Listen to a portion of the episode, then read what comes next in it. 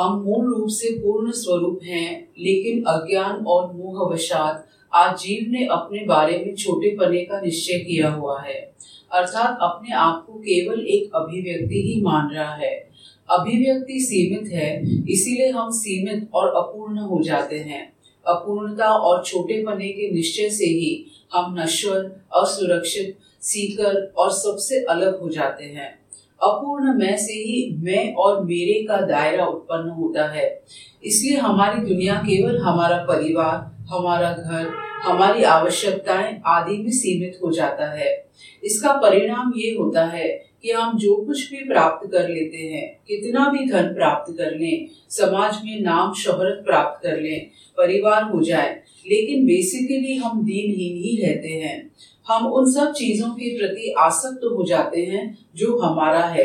अर्थात हमारी दुनिया छोटी हो जाती है। जब तक हम छोटे हैं यही संसार में शोक और मोह की जड़ होता है।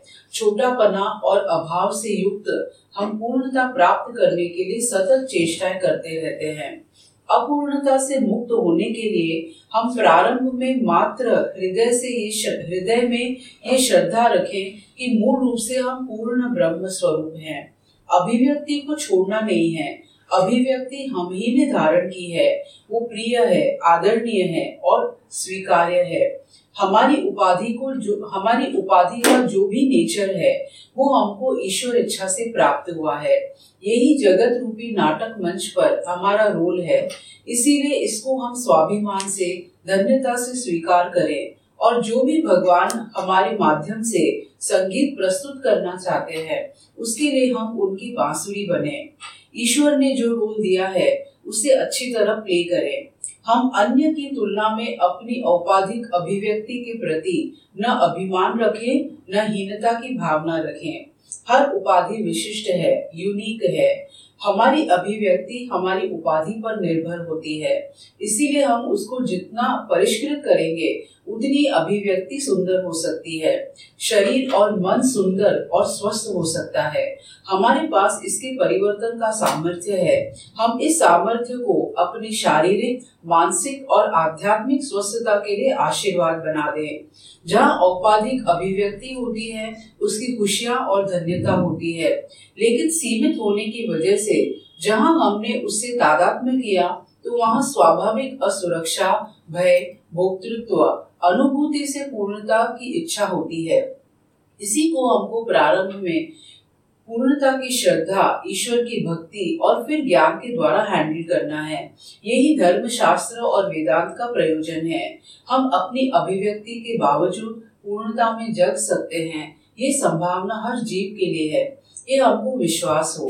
इसीलिए आत्मज्ञान को राज विद्या कहा है। हम अभिव्यक्त होते हुए भी पूर्ण संतुष्ट, सुरक्षित और निर्भय हो सकते हैं। ये वेदांत शास्त्र का लक्ष्य है। इस अवस्था में जगने के लिए ही हमारी दृष्टि इस बिंदु के प्रति ले जाते हैं कि अभिव्यक्ति और उससे तादात्म्य के पूर्व हम क्या थे। अभिव्यक्ति और उससे तादात्म्य भिन्न भिन्न अवस्थाओं के साथ आते हैं और चले जाते हैं। जन्म, मृत्यु, हमारी बाल्य आदि अवस्थाएँ, जागृत आदि अवस्थाएँ, इन सब के आवागमन को हम देखते हैं। लेकिन जब ये नहीं होते हैं, तब हम क्या हैं? इनके आने के पहले मूल में हम क्या थे? और अभिव्यक्ति के समाप्त होने के बाद हम क्या होंगे? अंततः हमको यही ज्ञान प्राप्त करना है। जो इस समय है, हमने धारण किया है उससे आइडेंटिफाई किया है। एक धरातल पर बहुत परिवर्तन है, एक धरातल पर अपरिवर्तनशील अधिष्ठान है। व्यक्ति रहते रहते कौन हमको बनाए हुए है? इन सब के पीछे अधिष्ठान क्या है? हम कहाँ से आए हैं? व्यक्तित्व समाप्त होता है तो क्या शेष रहता है? क्योंकि अभिव्यक्ति के बाद ही तो छोटा छोटापना और असुरक्षा होती है। इसीलिए इससे सुनिश्चित होता है कि अभिव्यक्ति के पूर्व हम कुछ और थे। हर अभिव्यक्ति के पूर्व कोई कारण भूत सकता है। जो ये अव्यक्त अधिष्ठान है, उसका होना सुनिश्चित है अवश्यम भावी है। और जो अभिव्यक्ति है, उसका होना उसी में निहित है। उसकी जीवंतता, आनंद सब सत्ता में ही निहित है, जो अभिव्यक्ति में रिफ्लेक्ट करता है। लेकिन अभिव्यक्त होते ही संकुचित हो, संकुचिता होती है।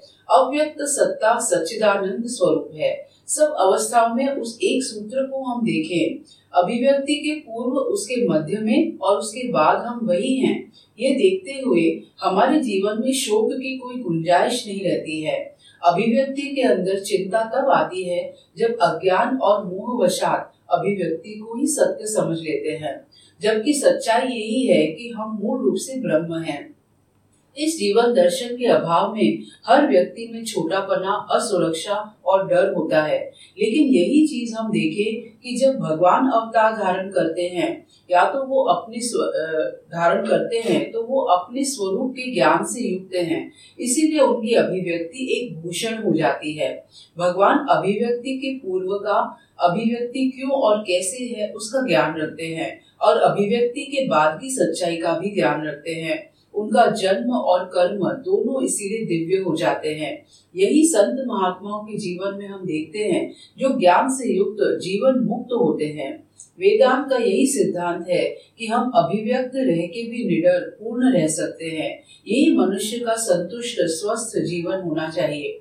लेकिन क्योंकि सीधे कोई भी जीव अपने इस सूक्ष्म तत्व को जानने के लिए पात्र नहीं होता है, आज हम मैं और मेरा के दायरे में ही अटके हुए हैं।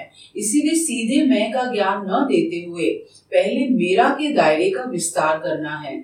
आज मेरा में दो चार लोग ही आते हैं। एक दृढ़ निश्चय है कि मैं तो इतना ही हूँ। इसीलिए पूरी समष्टि से अपना हमको कनेक्शन देखना आवश्यक है। हर चीज़ से हम जुड़े हैं। जितनी हद तक हम अपने आप को पूरी सृष्टि से जोड़ते जाएँगे, उतनी हद तक हम विस्तार को प्राप्त होंगे। मेरा का विस्तार इसीलिए करना आवश्यक है, क्योंकि वो मैं के प्रति अभिमुख करने के लिए पात्रता उत्पन्न करता है।